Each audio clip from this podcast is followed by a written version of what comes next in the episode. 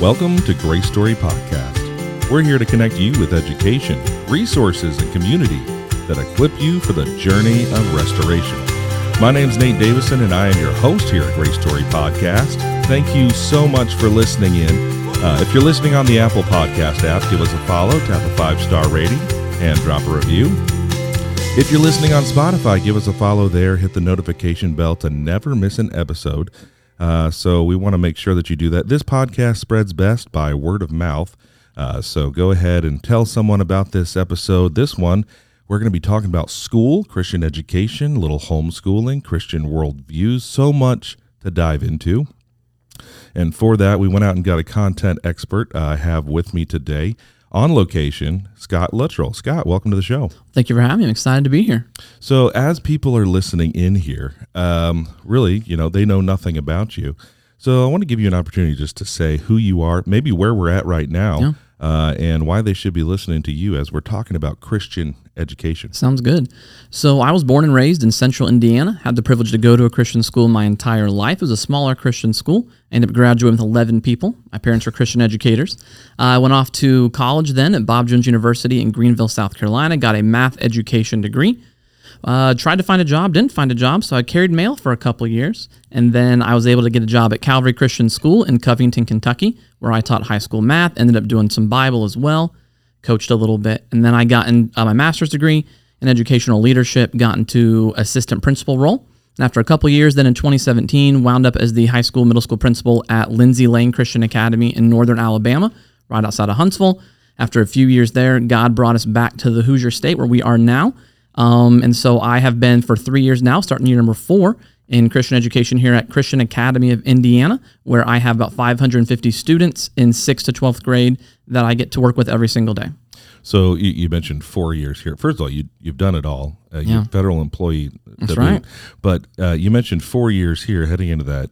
That's that's COVID years as well. So that Right. counts more like a decade. Absolutely. the- so when I, I accepted this job on March 13th, where if you know your 2020, March 13th was the Friday that the world ended for education. so I'm sitting at a track meet and I get a phone call and it's from, it's not the governor, but about that the governor of Alabama has just canceled school. wow. About an hour later, I get a phone call from Superintendent Darren Long from here telling me I had the job. And so in the same day, the world ended, but the world also began for me. And so then I had to figure out how to get a house, how to move my wife and my two kids up here, all in COVID. Hmm. And we moved here in May. I remember sitting in the very first meeting at the school, and they're going over all the things that they expect to have to do on the first day of school. And I was like, "What? I thought COVID was going to be over." So that first year, I didn't know a lot of people, didn't know anybody, couldn't find a church. Um, tried to learn kids' faces and names through a mask, and that was an adventure and a fiasco.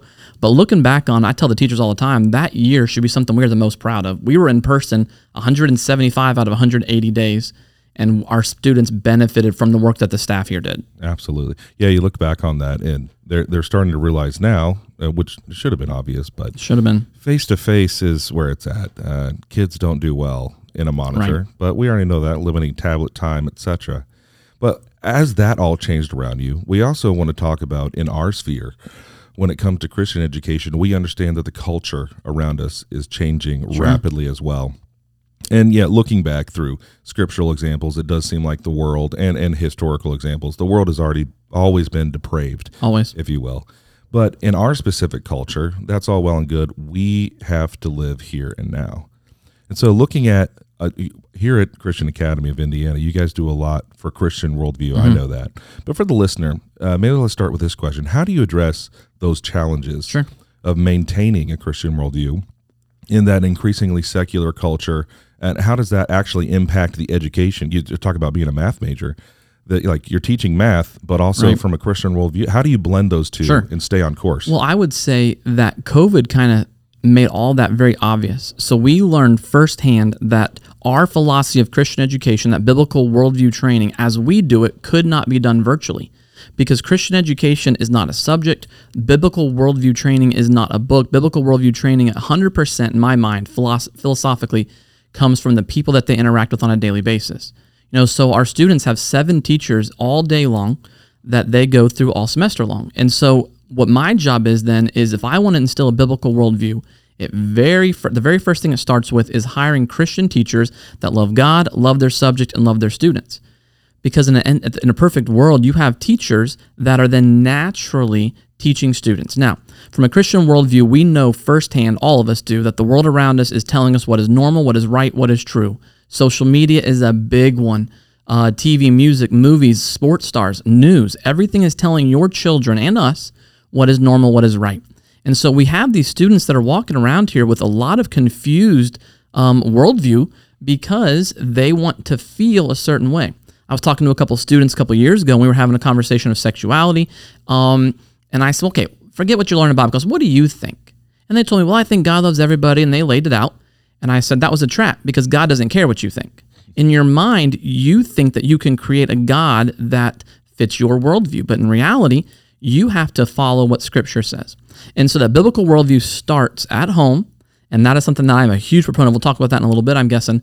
But biblical worldview starts at home, but here in a Christian school, it's all about getting students to see the world as God intended it to be. You know, Christ talks even in John 12. I was teaching that yesterday at church. Um, in John 12, he talks about walking in the light. God came to give us light. That is the idea that we now have the ability to see the world as God sees it and to know what is best, to steal somebody else's phrase, for human flourishing. And that's what we're all about here at Christian Academy is trying to create opportunities. Now, I have stopped telling people that I can change their children. Mm. When I first got an education, I was like, yes, come here, we'll do it great. I can't change their hearts. And so all I can do is present opportunities, whether that is subjects. So in math class, we always point to God being the creator and look, at works. Evolutionary ideas can't work because it just is so perfectly going through. Science, we talk about um, you cut your finger and it heals itself. Don't get me started about um, pregnancy with people growing inside of people. Mm-hmm. I don't know how you cannot have a biblical worldview. And when you think about um, just anything really with the human body. English, we have a biblical worldview and we're talking about books. We might read the same books, but we're going to stop and we're going to talk about why is Gatsby so miserable? Let's look at it from a, a, Christian perspective. Now, we're not a cult. We're not doing angels and demons word problems, you know, but we're focusing on that, whether it's Bible class or opportunities that we give them.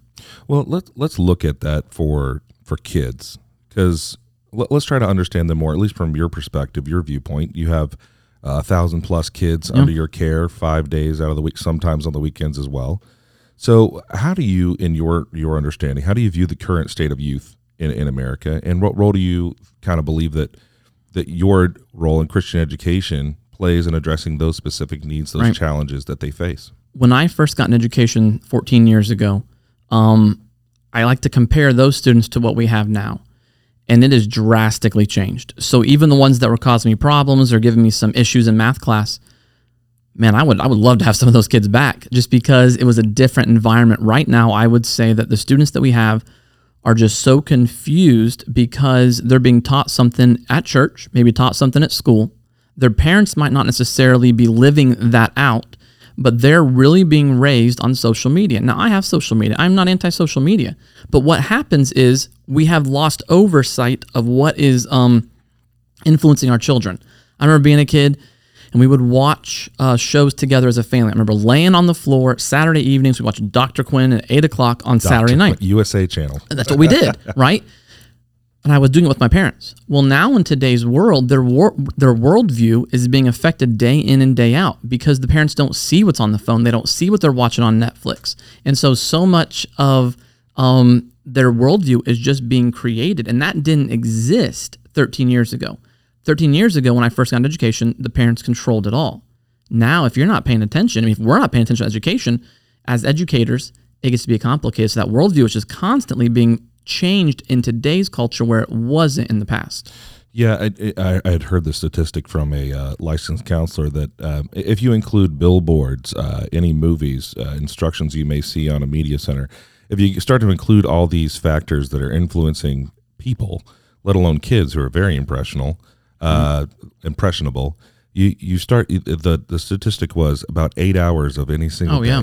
You you are getting outside influences from media of any type. I, sure, I, I, would I would think it's a lot more with these kids and, and even with us because if you you ever get that uh, alert on Sunday morning when I'm sitting in church on your uh, screen time, mm. like, oh oh yeah, I don't, uh, four and a half hours. Four, yeah. I drove a lot this week and I use Google Maps. And you well, can't justify it. yeah, what, it. when it says like you hit three hours, it's like a celebration. Like I only did three hours a day this week. So true. I did it. That's so uh, true. So with all these influences coming in, then I think some and and you, you see it.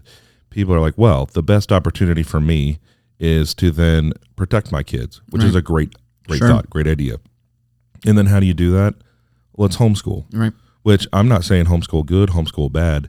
Um, I'm I, I don't know. I've never been homeschooled. I've met people that uh, have been homeschooled. Some of them seem uh, don't meet the quintessential like you're a weirdo because you're homeschooled. Right. All these memes that go you can Oh, you, sure. you know a homeschooler a mile away. Uh, some of them you'd never know. Some of them yeah you know. Um, but you are an expert in, in Christian education, so let's let's go there. Uh, I know this is a minefield. Uh, Sure. The email is nate at gracestoryministries.com. Send in your emails. We'll address it on the show. When it comes to homeschooling, and I don't have a fully formed question here, but uh, we'll see where it goes. Homeschooling, not necessarily versus Christian education, Mm-hmm. because it is Christian education. Um, we'll just set it out wherever you want to go with Yeah. it. What, what are your Okay. thoughts on homeschooling? I think at the end of the day, the first question you have to ask yourself is who do I want influencing my child? You know, there's the book Kingdom Education by Glenn Schultz where it talks about for seven or eight hours a day, somebody is going to be influencing your child. And that is your child. You know, I have two of my own. I care about who goes who gets to influence my child. So that idea of homeschool, Christian school, public school is a question that is very personal to everybody. Mm-hmm. Man, I have seen some public educators that I have gotten to work with that are just phenomenal people and they love God. However, phil- philosophically, the public school is going to be different than what my philosophy is. I have uh, relatives, I have friends that homeschool their kids. I am a firm believer in good education. Not all homeschools are good education. Not all Christian schools are good education. You know, I was blessed to go to a very good school, and that small class size that we had was really good for me. I was able to take calculus, I took chemistry, I took physics, and it was great. Got me a great education. But there are other Christian schools that I've been on accreditation teams for or that I have visited.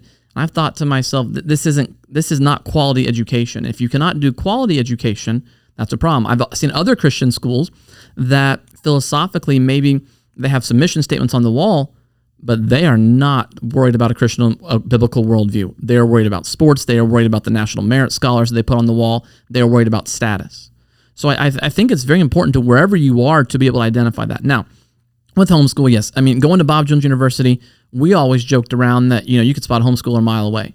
There was one time that I met a girl and I thought she was a public school girl. And then I found out she was a Christian, that she was a homeschool girl. My whole, my whole life changed. And I was like, I don't, I'm, I don't know what to think anymore.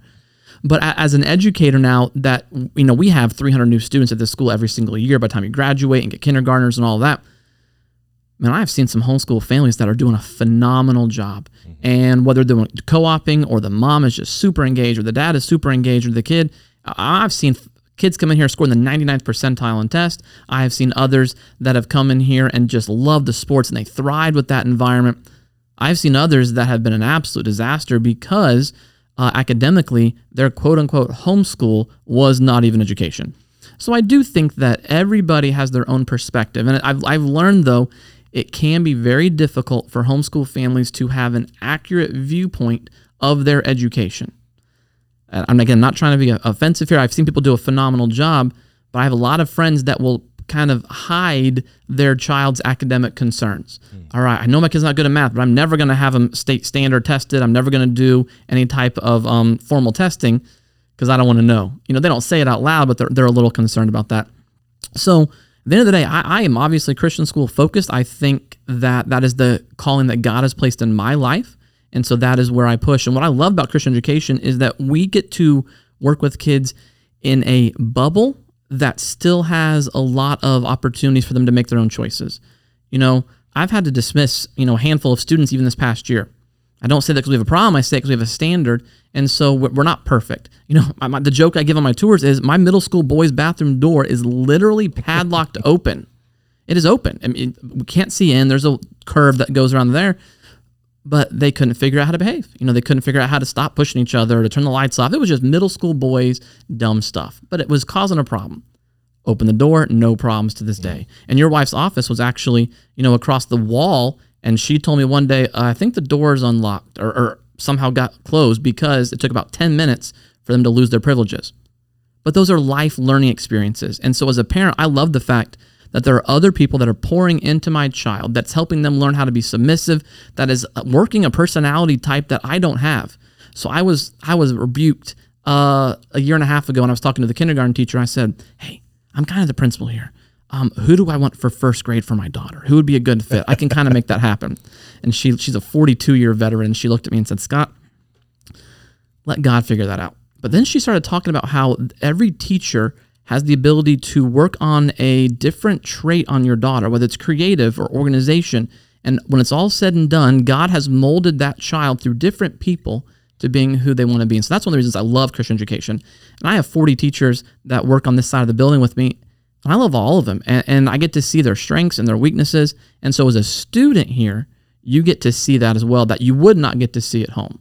But there's also sin in the building that as a parent you can't control. That's where parents should be involved in education and involved in their friends' lives and see who they're hanging out with, stuff like that. Well, th- that notwithstanding, you also think about, which is so powerful, in a Christian school environment with people that are proclaiming to be Christ followers, mm-hmm. the same power that raised Christ from the dead is in them. Yeah. So you have this group of people that are praying for your kids, Absolutely. are wanting the best for your kids. Certainly, that's a, a, a character trait that is uh, one of those is in public school, but not the other. Yeah. Um, so let, let's keep going down that road um, and give you an opportunity to maybe clarify between the two. How does homeschooling or traditional education cater, cater to the needs of students with different learning yep. styles? Because I can hear people, well, my kid thrives at home or my kid thrives. I can't imagine homeschooling my kid. Can you imagine? They're just so right. social. Like the, the the the misnomers maybe between the two. What's your view on that? The, the catering to the different styles. I'm a firm believer that every child is significantly different. I mean, I have two, and they are just vastly different people. You know, both of them have the same mom and dad, but just very different. So then there is absolutely a part of that that comes into play. Um, from a homeschooling environment, you as the parent should know your child that is good and that is bad because you can then protect your child. And so if you know that they're going to struggle with reading, there is a potential for you to have a bend to maybe make things a little easier. Or there are some parents that are the exact opposite, and you will figure this out. you know, and, and, so they push them, and maybe they don't have that training and that background for that. Um, one of the first questions I always ask parents when they're coming in is, "Why are you looking to make a change?" And a lot of times, those homeschool families, the children are the first to speak up that they want a social environment. And I think a lot of times the parents do listen to it. They see their child for who they are and they're able to look at it and they're able to say, okay, my child in their current state needs to A, be pushed academically or B, pushed socially or B, or C, pushed athletically.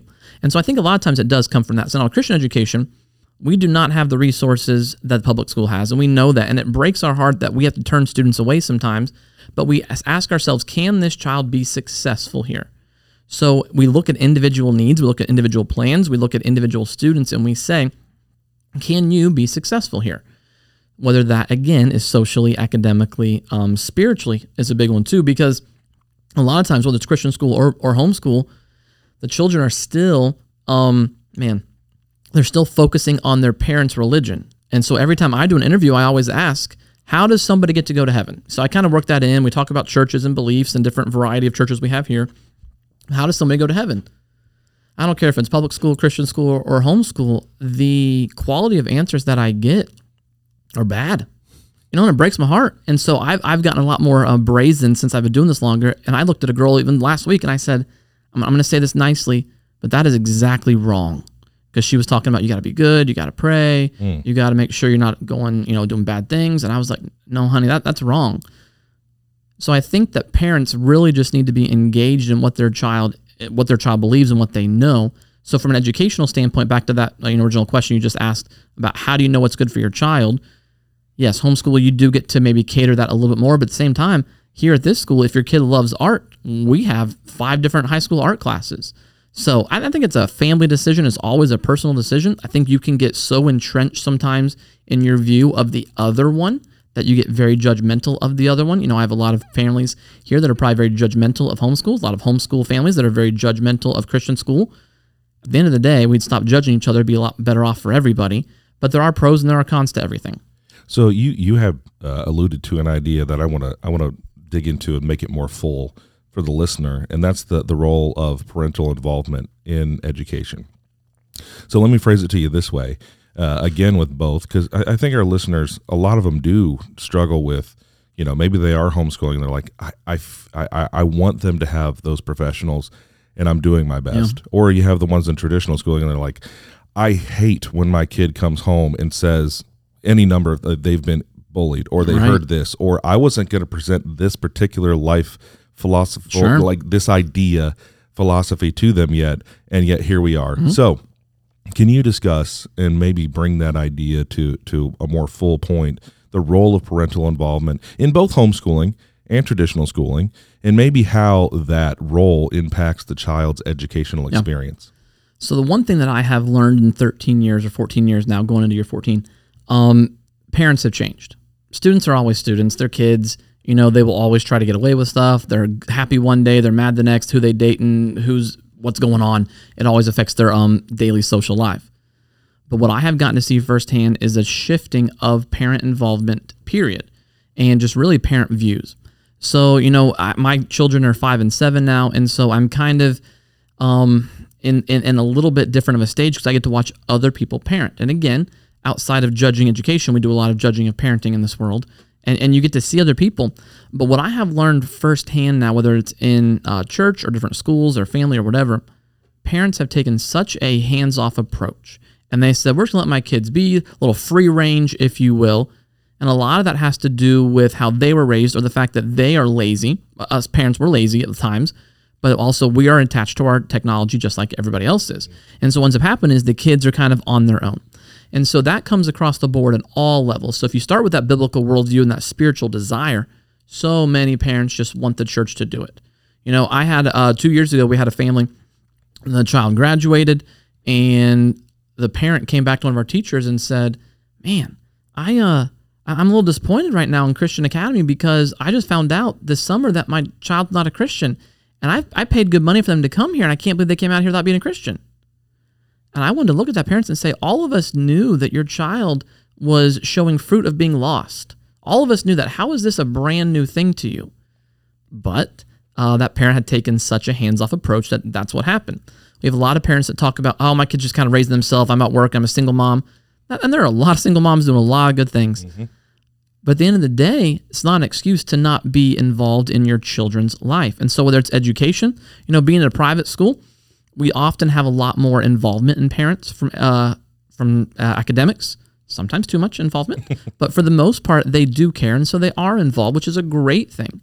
So, in a homeschool world too, if you start thinking about um, your role, your role still, whatever, I don't care if they're a senior or a kindergartner, in my philosophy, your role is to be in that with them and to know what's going on even more than a traditional school.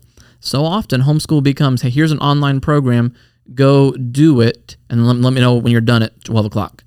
No, I mean, you still got to get engaged. You still got to be active.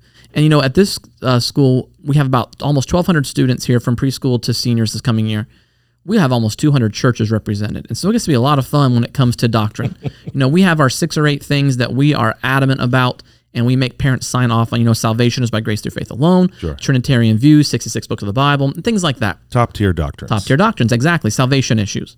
Well, then we have other things. The ones I commonly give are speaking in tongues and women preachers. Mm-hmm. All right, everyone's got opinion. Scott Luttrull has an opinion. I choose to worship at a church that aligns with I, I believe the Bible says, but Principal Luttrull does not have an opinion. And so the goal is to have these open conversations in Bible classes and science classes and whatever.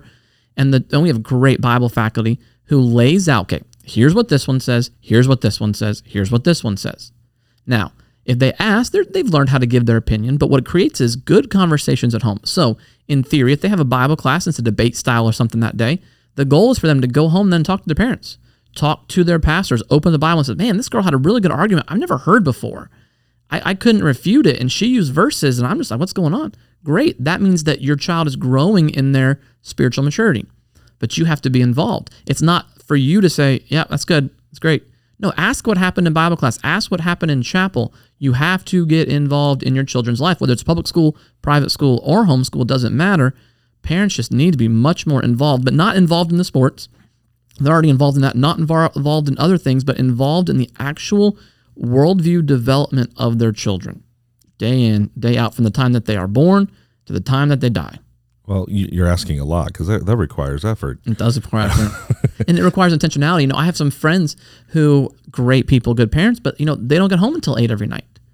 And so I'm not trying to judge anybody for that, but if that's your if that's your situation, you just got to be even more intentional. Okay, well then what can I do tomorrow? What can I do on the weekend? rather than being, okay, I worked all week. The weekend is my time. I'm turning on football and you can catch me on the couch. Whatever your situation is, whether it's work or home or health, you just got to figure out in your mind how are you going to be intentional with your child. That is your child. You know, I used to sit in my office and kind of laugh at parents that would, you know, something would happen with their kid and they'd come in here like on fire. Well, then I had kids and I realized that there's not a lot that I would not do for my children. You know, our daughters were in the same class this last year. If there would have been a girl that, you know, was picking on them, I, I would have I would have had a problem, you know, because that is my baby. But I think so often parents just expect your kids after a certain age, whew, the minute to middle school, my hard work is done now. They're on their own. Have you been to seventh grade before? Seventh and eighth grade is a disaster. That's when your parents got to get really involved in all of that. Well, I know you talk about my wife. She's the school counselor here at uh, Christian Academy. So she's going through, I mean, middle school, mm. high school, sure, but uh, I mean, it seems like they all just they get through a certain age and then there's like a whole new set of problems every time, uh, every it, year. It doesn't matter how much they've to this point uh, grown. Like there's more growth, and that's how we all are. Right. You you mentioned uh, talking about these.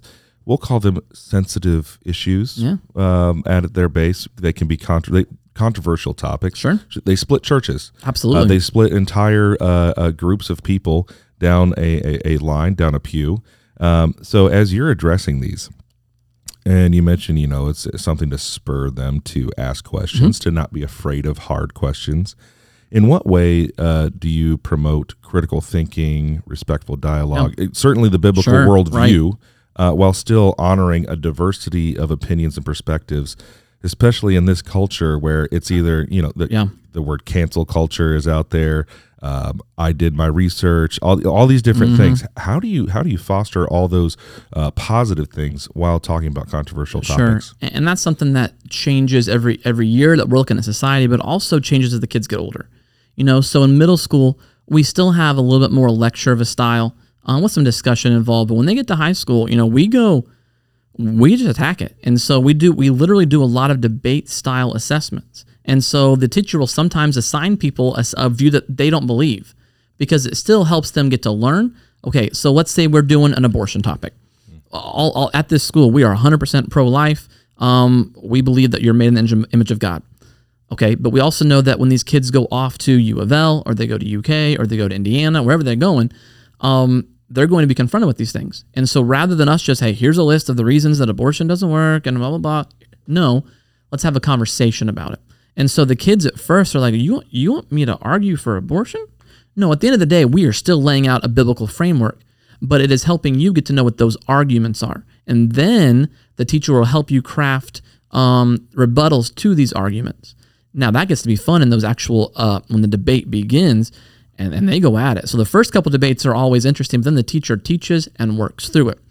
And we've done it now. So it's not like you're throwing in a 23 year old teacher who's just fresh out of college and saying, hey, I want you to monitor debate on whether or not we should use people's preferred pronouns. No, God has blessed us with some great Bible faculty who is spiritually mature in that. So along the way, we do different things in our classes to help them think critically. And I think it's a benefit. Like even our teachers, yeah, they sign off on the doctrine of faith, but I have teachers from a variety of different backgrounds and denominations. Now, as the principal, I'm very, very careful as to who I hired, wanting to make sure that I hire people that you know are biblically based. But not everybody here and I have the same view on you know six day literal creation or on uh, the sign gifts or whatever you want to call it. It's all different, and and so I think in this environment they're exposed to a lot more than they would be um, in, in maybe a homeschool environment or a much smaller Christian school because they're able then to see different viewpoints from a uh, teacher that they know and they love, and they're thinking, oh, okay, I, I don't necessarily agree with that, but I can see how they're saying that. And I think it's important to realize and teach our kids what are tier two and what are tier three issues. Now, I'm not saying that every tier three issue isn't biblically um, based, but we can get some go- good conversations a lot. Well, I think that exercise too brings people to a perspective like they actually get to see perspective. Yeah. if you're if you're going whole hog on a uh, an issue that you don't agree with but now you have to take the opposing view yeah. it's fantastic. Yes it, uh, it makes you think. well and now you know how the other person if you're really dedicated and there's some competitive people that are in there oh, yeah. well uh, okay well if you put me on this i'm going to prove that xyz like now they're thinking how the other person's going to think. In that critical thinking because in your back of your mind, you know it's not real, but you got to use you know your your skill as a debater to do that. And I know too, growing up, um, I didn't have a lot of variety because we were a church school. This is not a church school, um, so there's not a, a governing body overseeing our theology other than our school board. You know, but going into church school, we had one way of doing it, and this is what it was going to be. Sometimes the youth pastor would teach our Bible class, and I remember there was a controversy because some of the older kids went off to college, and they came back and they had a little bit more reformed theology. Well, they had never experienced it before. They had never even heard about it before because our church school only presented one line on everything. And we accepted a, somebody my junior year, and he did not believe in a literal hell. Hmm. And you would have thought that he, you know, had the plague because he walked in we're like, what? You don't believe? And we had no concept of how to, you know, have a dialogue and talk to. I remember I went and talked to the pastor, and I was like, I need all these, I need all the reasons why hell is real. I need it right now so I can go over there and tell him he's going to hell. You know, and so it's just, it just really um, was a disservice to me to only have that viewpoint. And again, we're not talking about tier one issues. No, no one in this school is going to be talking about, hey, salvation comes through your works, or hey, legalistically, if you wear the right dress code, God will love you more. No, that's not what we're doing. But we're still having you know our, our big rocks, as we call them, and then other things that we get to kind of have good conversations on down the road. Yeah, it makes sense that you wouldn't have, you know, so here disprove the Trinity, Right. Based on, you know, we're not doing that. Okay, here's a great example. We had a young lady that um, wanted to maybe have a persuasive speech um, on a topic that was against our founding, I don't want to say our founding, but our core documents. And so we talked about it, we thought through, and I was like, no, I'm not going to give you a platform uh, in front of class. So what ended up happening was she met with the teacher. And, and they just she just did the presentation one on one. It allowed the teacher then to have a good conversation. But I'm not going to give a platform in these things the debates are one thing because everyone knows what's going on, but if it's like a persuasive speech, no, I'm not going to let you convince the world that sexuality, you know, is a construct and gender is a con. No, here is the truth on that one. So we kind of work it both ways. It depends on their age and depends on the class. Well, I think it also shows, uh, you know, it's not a futile exercise because it also shows the individuals uh, who are learning about logic, learning about reasoning, Yeah. that really the smarter you are, the more dangerous you can be. Oh, yeah. with logic as a tool, uh, because you can, it, you, logic can lead you anywhere. Can Everything can be logical. That's why it, it's fallible. Mm-hmm. Um, that's why we need absolute truth. and there, yeah, there's a lot of logic that takes you away from the fact that you know God's ways are not my ways. I remember sitting at, at lunch in college and I got like some silverware and I was like, okay, God knows that I am going to make this decision, and then I put two more forks. Okay, but He knows I'm going to make this one, so therefore I can't possibly make this one. And I started logically going down this path that basically disproved theology, and I was like, wait a second. I mean, he was disproving some type of human uh, will or whatever. And I was like, okay, I gotta stop that because logic can take you to a lot of places that has no supernatural in it. Well, and I like that you also do it within the environment of everyone. It's got kind of its own peer review. Yeah. um, where where if you're certainly there are ideas that are outliers that come into mainstream and it's like okay and by mainstream i mean mainstream of a discipline not mainstream of popularity but mainstream of a discipline it's like okay this is true um, but like those outliers that people are chasing to for i don't know convenience Yeah. or like that that may that's better than what i have right now or that allows me to do x Mm-hmm. or whatever reason maybe it is altruism this seems like the truth to me uh, so i'm going to do it for no other reason than i want the truth but it, it brings them into okay maybe i should look at what everyone as a group Sure. is looking at and saying is true Well, another thing it does too is if they get to pick their side, let's say on these debates. Um, we've had kids that have come here since kindergarten, they've kind of been grandfathered in all the way through. You know, if they get to pick their side, it allows us to see where their heart is. It allows us to see how have we done from a biblical worldview training situation. Are we there? Okay, I still got three kids maybe in the Bible class that are, you know, a little more pro-choice. Well, I know who those kids are now, and we get to have targeted conversations with them before they leave one last time. So it definitely allows us to see them. What do our kids believe?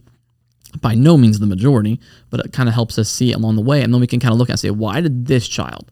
Okay, then we can compare home, we can compare social uh, circles, we can kind of just see, okay, they they weren't in a church, and allows us to kind of see how we failed or how we did. we do have listener questions and i want to make sure that i don't think we're going to get to all of them. But before we we ask some of those listener questions i want to shift gears a little bit. We've talked about that academic rigor Yeah. uh, what people are going through. You know you're holding them to a high standard certainly a state standard uh, that sure. you're going to meet. And also you know we want our kids to go to college or trade school or whatever it may be. And so uh, putting on those avenues of where they're going to be most successful based on what they need what they want uh, but we're also talking about mental health Yeah. that's a huge, topic for kids, especially coming out of that isolation, Oh, yeah. forced isolation. We'll just leave it there of kids uh, during during the COVID years, um, and some of that is still going on in pockets Mm-hmm. uh, around the country, around the world. But l- let's let's shift gears and maybe go to what role does faith play Yeah. in promoting a well being within the context of Christian education? How are you balancing that rigor and mental health to support the student's holistic development? what we have learned is that Christian education is no longer just about, you know, biblical worldview training. Now that is the ultimate. That is what we do. But if we were to say, okay, we're going to go to chapel for seven hours a day, you know, that's not, that's not who we are. But we also know that Christian education is not just me making sure that they are set up to go to whatever college they want. Christian education now is that whole person mentality, and it's even the whole family because we're working on some, you know, parent education things. But for us, you know, that mental health side mixed with faith is a conversation we have all the time. And we are blessed here to have great counselors and great teachers, even that have counseling backgrounds that can work on that. You know, there are different, dif- definitely different schools of thought that say the Bible and faith has everything you need for every single um, mental health crisis. There are others that say no, there's still um, anatomy and chemistry that goes into play. And what I have learned is that I always defer to the experts on that because I have seen it both ways. You know, I have seen people that are struggling in mental health crisis to where at the root of it there is poor theology. I've seen others that man, it's a good Christian and they are, you know, trying to please God, but they have some stuff going on. And so we are blessed to be able to have a counseling staff that can do that um, investigative work for us. So we work very well and very closely with our churches. So there's a lot of times that and we'll reach out to them for help. I also work very well and closely with parents. So we have some Guardian software, let's say, on our uh, Chromebooks. There have been times that some kids have gotten flagged for some stuff, and I'm like, this isn't a school issue, but I'm the adult that knows about it. And so we will make a phone call to parents, we will call a counselor, and we will work very closely with it. But we have learned, especially the last three years, that um, mental health is driving so much of our students' emotions on a daily basis. There are some kids that need to get counseling, but we've also learned that there are some parents that are 100% against um, clinical counselors, which is which creates a unique thing for us because they feel like everything's a biblical issue. Don't hear what I'm not saying here. I, I do believe that at the root, good theology um, can put you in a proper relationship with God and man. But at the same time, sometimes you just got to talk to somebody. And it frustrates all of us. I mean, I know your, your wife gets frustrated too when we, we try to say, parents, here's the best thing that we think as a professional. They need some help. I don't care if you're taking them to a pastoral uh, a pastoral counseling center. But we had one family that was like, this a couple years ago, um, well, they'll we'll take them to the pastor. Okay, Does your pastor have any mental health training? Because your, your child, you, before you can get to the heart issue, you got to get through these first several layers first. So at the end of the day, I think that all of it goes together, and we are blessed to have that. Now, in a homeschooling world, it gets a little different because if you see your child every day, you can see them for who you think they are.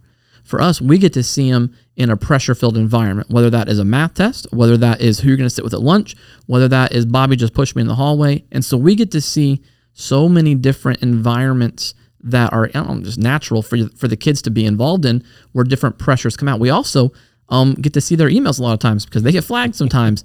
and there's sometimes I'm looking at stuff thinking, oh, oh, yeah, that's definitely a phone call home because there are some deep things being said. And no wonder you're struggling in math. No wonder you're struggling with this relationship. It's because I, I see what's going on here. So it's 100% a holistic approach has to be taken. I will always defer to the medical field um, for the initial, you know, counseling world. Okay, does this child need to get on counseling? I've seen medication do amazing things for kids. I've seen medication do absolute awful things to kids. And so I stay out of all of that. I always just kind of say, talk to your doctor. Hopefully, they're going to a good doctor. And hopefully, they're also getting that biblical worldview advice um, from somewhere at church. Well, you mentioned the Bible, and uh, in, in making it only, I can only go to the Bible for any a myriad of things. And I'll, I'll say something controversial here. Uh, I, I I've heard it said, and I, I agree with it. The Bible is the beginning of knowing God, and it's our source of of His voice to us in a lot of ways. It's not the end of knowing God. We, we can't just box God in. He has so many ways to reveal himself to us. Certainly, inerrancy of Scripture. Don't hear me Sure. wrong here. But the, the Bible is the beginning, it's not the end. God has so many ways to reveal himself to us. It- that's a rabbit trail uh, we can go down for another day whole nother whole nother podcast episode on inerrancy of scripture where absolute truth where we go through and we definitely hold here to wesleyan arminian values um, but we have listener questions to get to i don't want to leave those And uh, so let's go here. Let, since we're talking about hard things, let's just drop it right into a very hard topic. Um, and this this uh, listener writes in and says teachers seem to range from kind to abusive, with little knowledge in regards to special needs and trauma dynamics. What are they, being you, doing to rise above in this area? How are teachers accountable in their treatment towards children? That's a lot, you know. That's and huge. so I've uh, been in Christian education all but four years of my life. When I was two, my mom had to go back to teaching. She's a Christian school teacher, and so from the time I was two all the way to 22, took a two-year break for the post office, and then the last 14 years there. So in my time, I have absolutely seen this. You know, one of the things that I think is interesting is to realize if you go back to that question of how can can a student be successful? Christian education, oftentimes um, they look for numbers because you got to pay the bills. And so I think a lot of times Christian educators or Christian administrators have taken students that they shouldn't have because they needed the tuition dollars. I'm not saying always by any means. I think that's been a problem. So when I went to college, went to a Christian college again in an education major, I had one class on what was called exceptional learners. And in that class, for one semester, we covered everything. I covered, you know, the gifted. I covered students with autism. I covered students with dyslexia and learning disabilities. And that's all I had. So my educator program gave me one class out of what four, eight semesters to figure out how to do a non, you know, traditional learner. Unprepared, completely unprepared. And so when I went to my first math teaching job, I was I got a couple students. Maybe there were uh, we had an adopted student from Ukraine. He's a sweet kid. Um, it was an awesome story how he got there. Yeah, no, very little English. Um, thankfully, I was teaching math, so it kind of made sense. But I remember sitting there thinking, I, I have no concept, no training, no earthly idea what I'm supposed to be doing here. We had a couple other maybe that had a fetal alcohol syndrome. O- Okay, I, know how to teach to the 95%. I'm, I'm good at teaching to the 95%, but I am out of ways to say it. I am out of patience because we've been doing this now and it's February. And so I was actually talking to another teacher about this and, and just kind of talking, and she, once she said the exact same thing, we've just never been trained. It, ma- it made a lot of sense. So, you know, for us here, and even Christian education, I think that across the board, the last few years, it has become very apparent. You know, now we've put even mental health and we've put, you know, learning disabilities up front. Man, I went to student, I went to school with some kids that had some learning challenges, never diagnosed because we didn't do that, you know, back in the late 90s. Um, and looking back on it, I'm thinking, how much of a disservice was that to him and to her? Because they were held to the same standard. And they couldn't play basketball or they couldn't play whatever spring sport because they were always ineligible. Rather than realizing, man, let's let's cut this kid a break because God made them different. So I think the last five or ten years we have seen a significant jump to that. I've been blessed. Um, my first school, after I've been there for a few years, they hired a special education team, and that changed everything because now the whole school felt like we could go to her and we could say, "I have no idea what's going on. Can you please help me?" and she would. And then in Alabama, we had a great dyslexia program. There's a whole center there, and we got that's where I really learned. Okay, we'll hold the same standard, but they can get there a different way. And so, and so for us here, I think that we definitely in Christian education as a whole, but also here, are, are working on that. And so we are working to find you know special education teachers that have that educational resources that we need. And then once we hire them, we've got to give them the floor. And they have to be huge advocates for the students because when you have this many students, you know, I have 90 juniors this coming year, it's easy for someone's accommodation plan to fall through the cracks. But we have to make sure that we are really working on that. So, yes, we have some teachers that are absolutely very, very kind and they will go above and beyond and they're amazing to work with. And there are others, you know, the questioner, the listener said abusive. I'm not sure it's abusive as much as just ignorant as to what do I do. So, for us over here, we talk about trauma and different things that go on. We're always looking for ways to bring people in. And so we do professional development and we try to get a holistic learner. I actually emailed your wife um, a couple days ago about somebody coming in that has a trauma um, presentation that she can do for us. And so now we're trying to figure out when to make that happen. We are foolish in education if we don't think that our students have trauma. Indiana is a great school because we have school choice, which means school vouchers go with the kid. But with that, we now have a wide variety of students. And so we have students that are coming from a very different background than maybe the Christian education students were in 2000.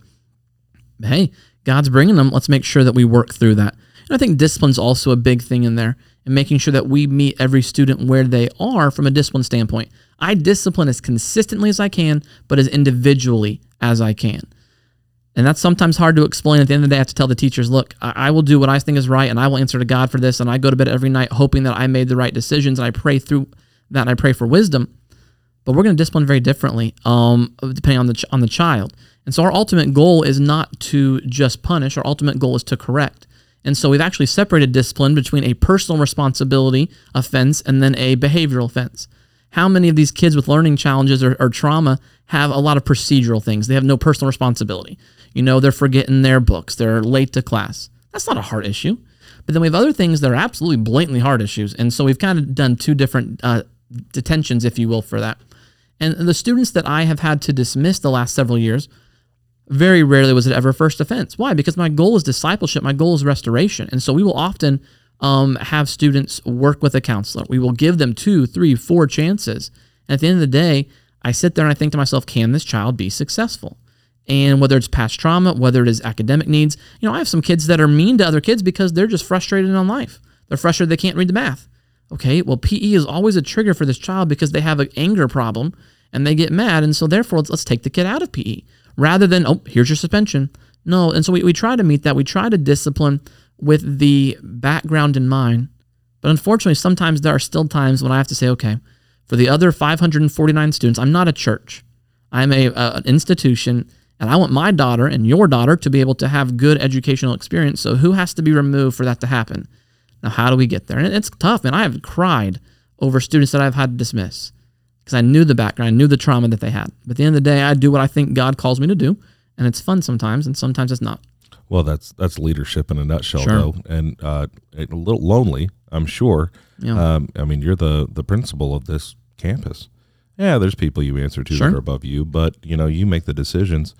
Uh, here's a question here: um, How can schools, and we've we've touched on this a little bit, but how can schools help break the stigma around mental health for believers when it's commonly addressed as a faith issue only? And they have a follow up. What will it take to see that happen? What's the next step in the process? I think we have done a great job here in the last two years. Uh, we, have had some problems in the past, but in the last couple of years of making our mental health, you know, um, contributors, our counselors, more available. And so I know that our counselors have really wanted to be more out in front. So we moved our counselor's office so that they are now accessible. Uh, we have our counselors at all levels, elementary to above, going into classrooms now and talking. So rather than a student being like, I can't, I can't talk to anybody about this. I wish I could talk to somebody. No, we give them an opportunity to talk about it. You know, we have some teachers that struggle with mental health, and that's a fine line. It's a fine line between standing up there in front of you, you know, your eighth grade history class, saying, "All right, I'm having a, a breakdown right now, so I need you all to just sit here while I go to the office." Okay, you, you got to be careful of that because you still have to be professional. But we've had some situations where students have gotten to see a very honest um, and in the right way uh, situation to where their teacher was struggling with something. Uh, we've had chapels where we've had um, a mental health panel and we let kids ask questions ahead of time and then they can be anonymous. And so then the, the teachers and the counselors get to answer those questions from a biblical worldview perspective. And so we're putting things out there. I think a lot of times we've always said, suck it up. You know, when I was a kid, there was no mental health. No. That was that was nothing. Um, you just need to suck it up. And I've been seeing Christian education across the board again when I'm visiting other schools where it's becoming less taboo to even talk about. Um, I think that's the first step is just letting the counselors be able to say, "This is fine. You can come and talk to me about this," and giving them confidentiality.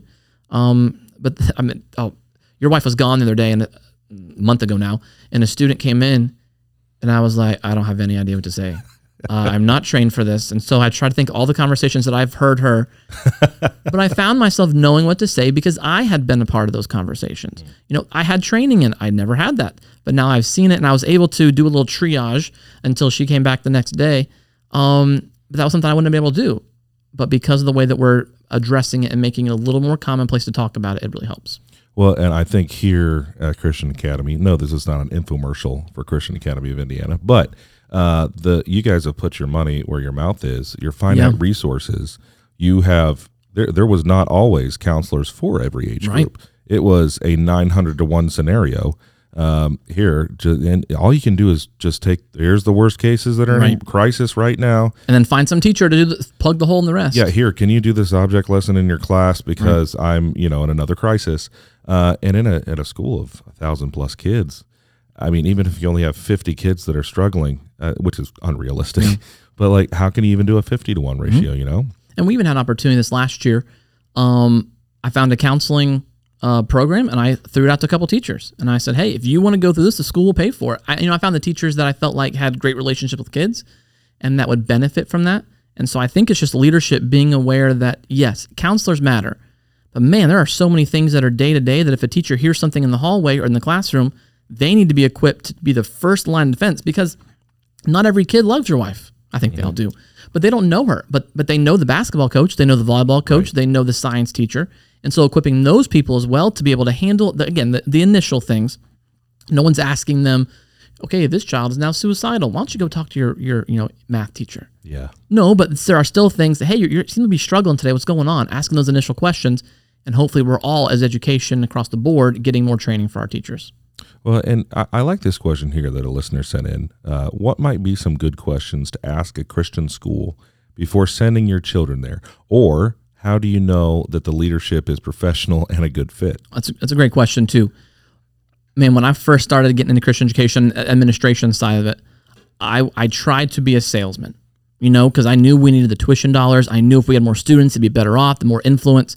And so I would often overpromise not not on purpose, but it was more of a here's the ideals.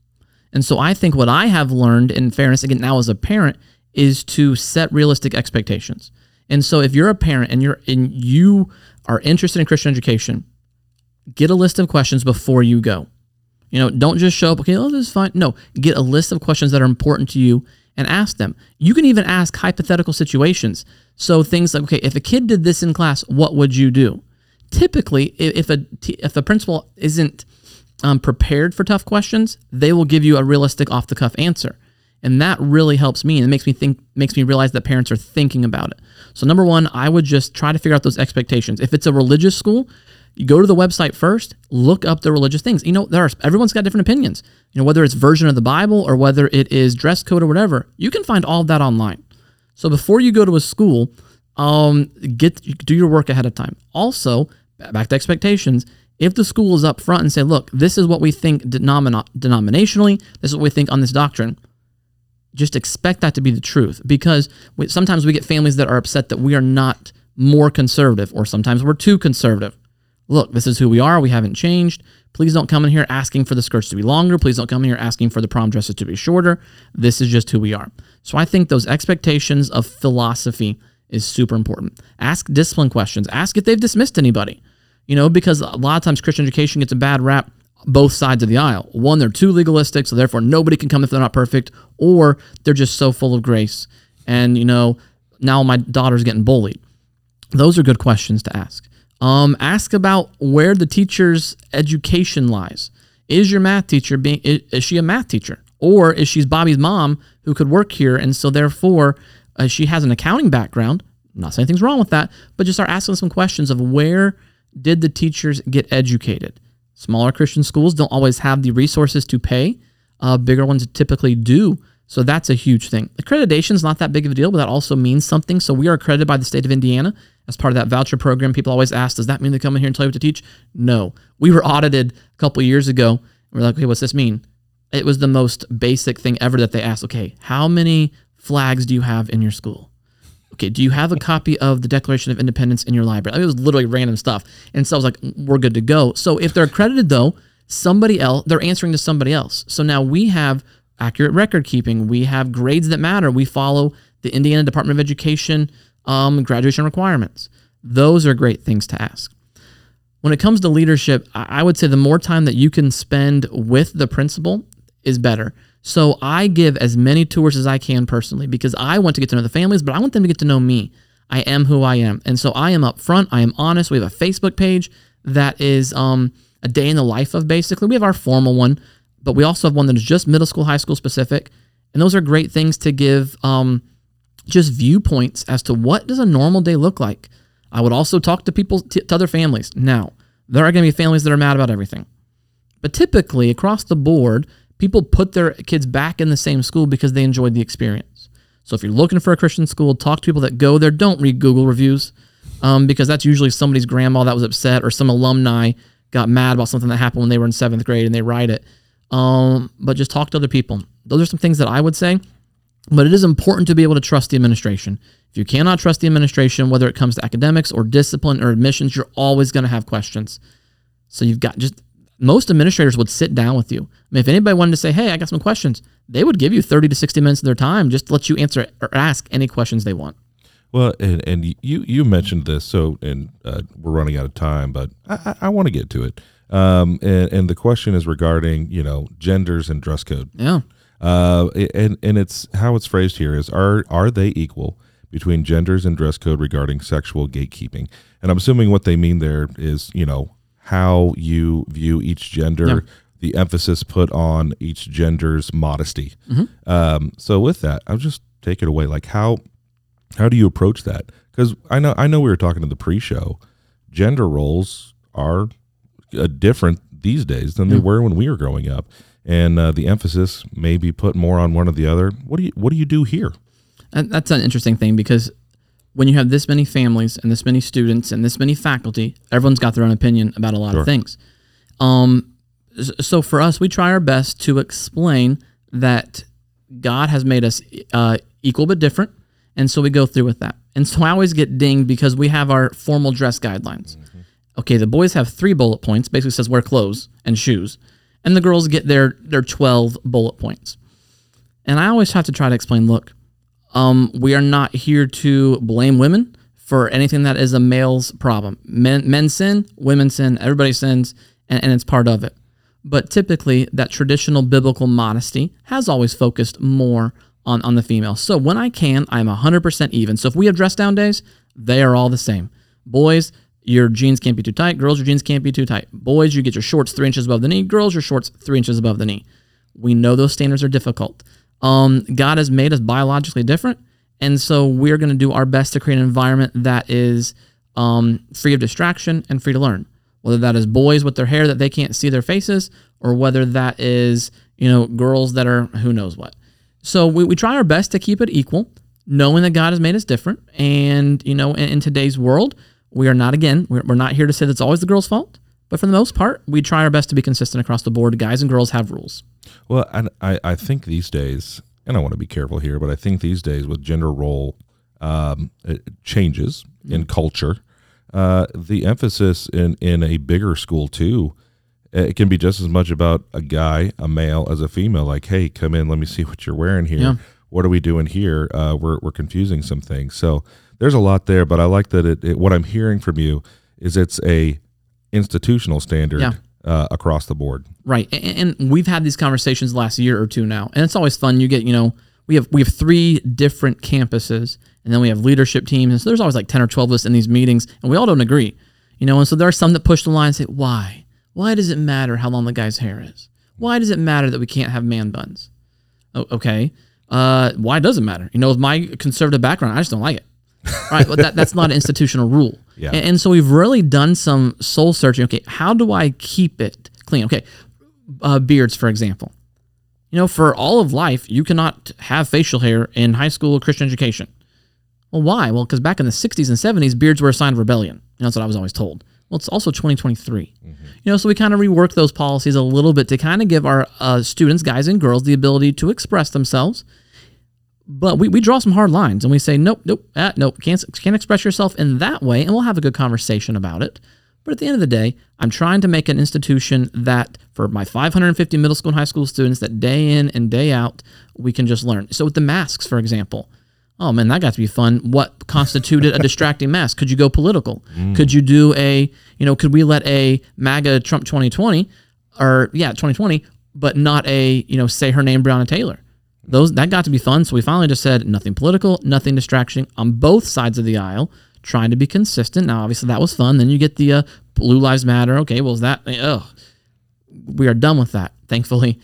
But it's just something you always got to think about. It's not always a black and white, right and wrong. It's how do I have education here today for different students with different backgrounds? Yeah, and I mean, kids are finding different ways to express. They, they want to express themselves.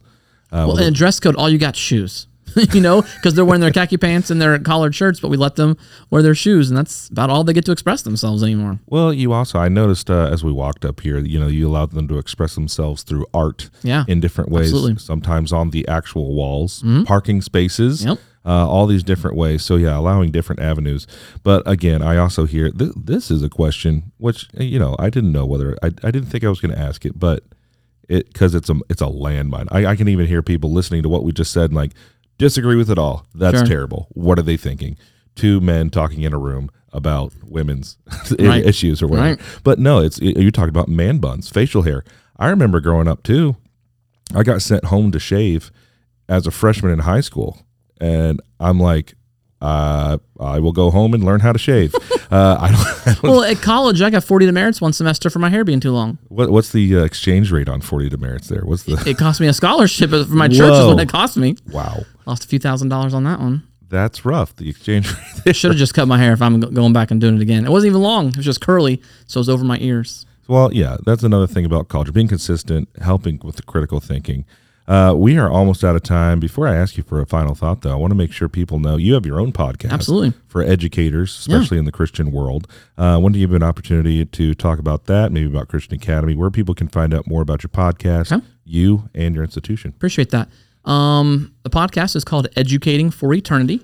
Um, if you go to Spotify or podcast, it's orange with a white light bulb. Um, and so we have 15 episodes. We just did first season this last year. Uh, I host it, and then I have a couple co-hosts. Uh, one is Mr. Kevin Wilson, who has been uh, on this campus for 37 years now. So he offers a ton of wisdom and calmness and experience. And I also have a 12-year vet from the band world that's just a student whisperer and she's great. We've had different guests. We've talked about spiritual development. We've talked about academics. We've talked about biblical worldview. The whole thing is talking about how um, parents can get involved in their education, and it's the idea that the partnership between the home, the church, and the school all go hand in hand together. We'd love for you to check that out. Podcast about 30 minutes long. Again, you can find it anywhere you listen to podcasts. That is Educating for Eternity. Uh, yeah, and we'll make sure to, to send me a link. We'll put that in the show notes.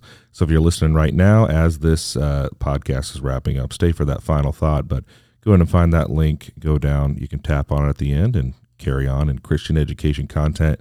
Uh, Scott, before we let you go, if there's something you want to leave our listener to, I always like to at the end of our podcast episodes give the guest an opportunity to speak directly to the listener.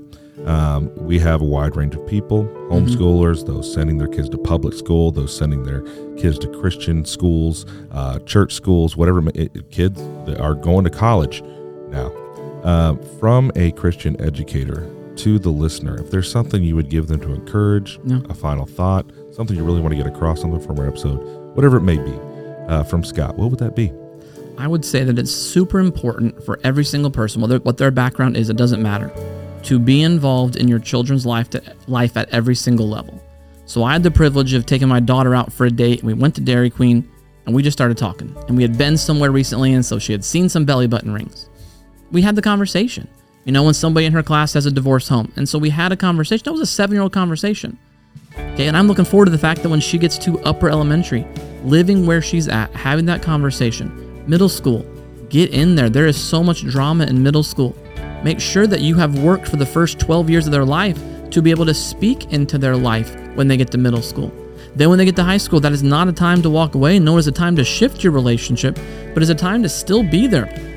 They have academic needs, they have social drama, they have feelings, they have the world around them trying to tell them what is normal when they go to college. Man, that's a complicated spot. Not a time to go hands off. It's a time to shift again.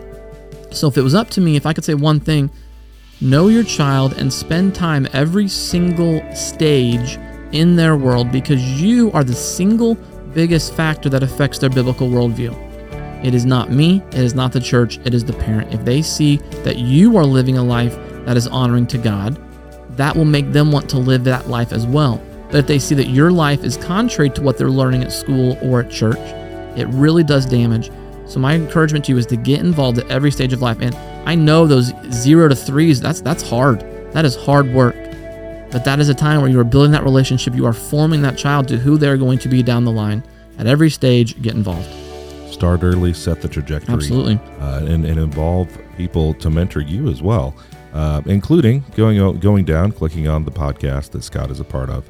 Um, all right, so uh, that's all we have time for today. Scott, thank you so much for taking the time, sharing your expertise, Oh, I'm happy to be here. being on GraceStory Podcast. Thank you for having me. And for you, the listener, thank you for listening in. Uh, if you're listening on the Apple Podcast app, give us a follow, tap a five star rating, drop a review. If you're listening on Spotify, give us a follow there. Hit the notification bell to never miss an episode. Like I say every time, there is no us without you. So get engaged, continue on your journey of restoration. We'll see you in two weeks for a new episode, and until then, we'll be praying for you.